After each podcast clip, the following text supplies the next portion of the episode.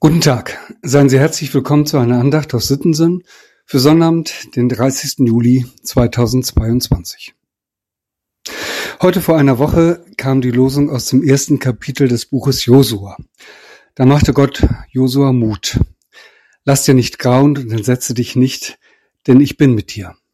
So hieß es in der Losung. Heute, eine Woche später, gibt es erneut ein Wort aus dem Buch Josua. Diesmal ganz vom Ende, aus dem letzten Kapitel. Da sagt das Volk zu Josua, wir wollen dem Herrn unseren Gott dienen und seiner Stimme gehorchen. Josua 24, Vers 24. Zwischen diesen Versen liegt die ganze Geschichte der Landnahme. Die Menschen betreten Neuland, finden eine neue Heimat, neu orientieren. Und in all dem merken sie immer wieder, Gott ist an unserer Seite. Deshalb sagen sie am Ende, wir wollen Gott dienen und seiner Stimme gehorchen. Wir gehören zu ihm. Ist doch ganz einfach, möchte man denken. Warum sollte man auch anders entscheiden? Aber so eindeutig ist es im Leben leider nicht. Auch beim Volk Israel nicht.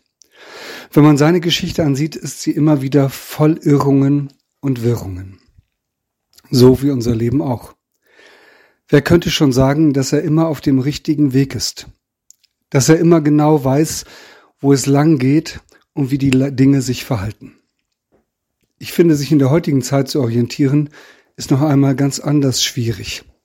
Denn es ist ja gar nicht so klar, wie die Dinge sich sortieren und zu deuten sind. Wir haben Krieg. Die Wahrheit, so heißt es, ist immer das erste Opfer des Krieges. Russland zum Beispiel ist gerade zutiefst empört, dass der Sender Russia Today in Frankreich verboten worden ist. Dass dort in Russland aber auch die Arbeit der Journalisten enorm eingeschränkt wird, davon reden sie nicht.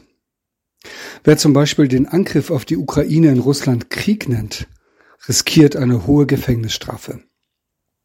Was ist also wahr?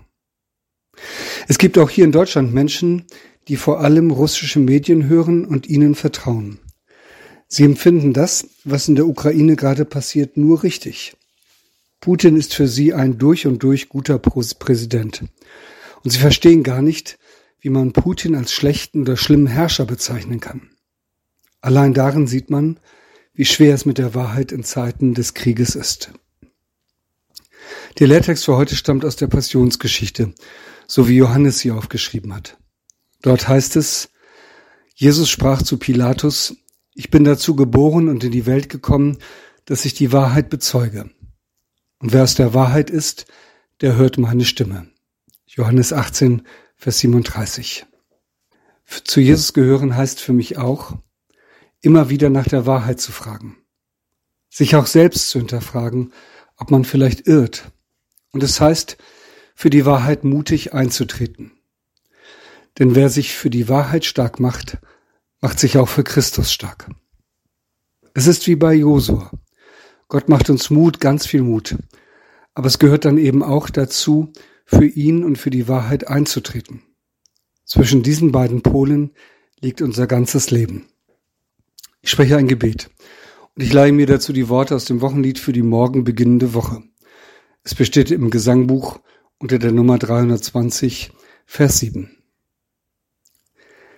Lieber Vater im Himmel, erhalt uns in der Wahrheit, gib ewigliche Freiheit zu preisen deinen Namen durch Jesus Christus. Amen. Mit einem herzlichen Gruß in jedes Haus, ihr Andreas Hannemann.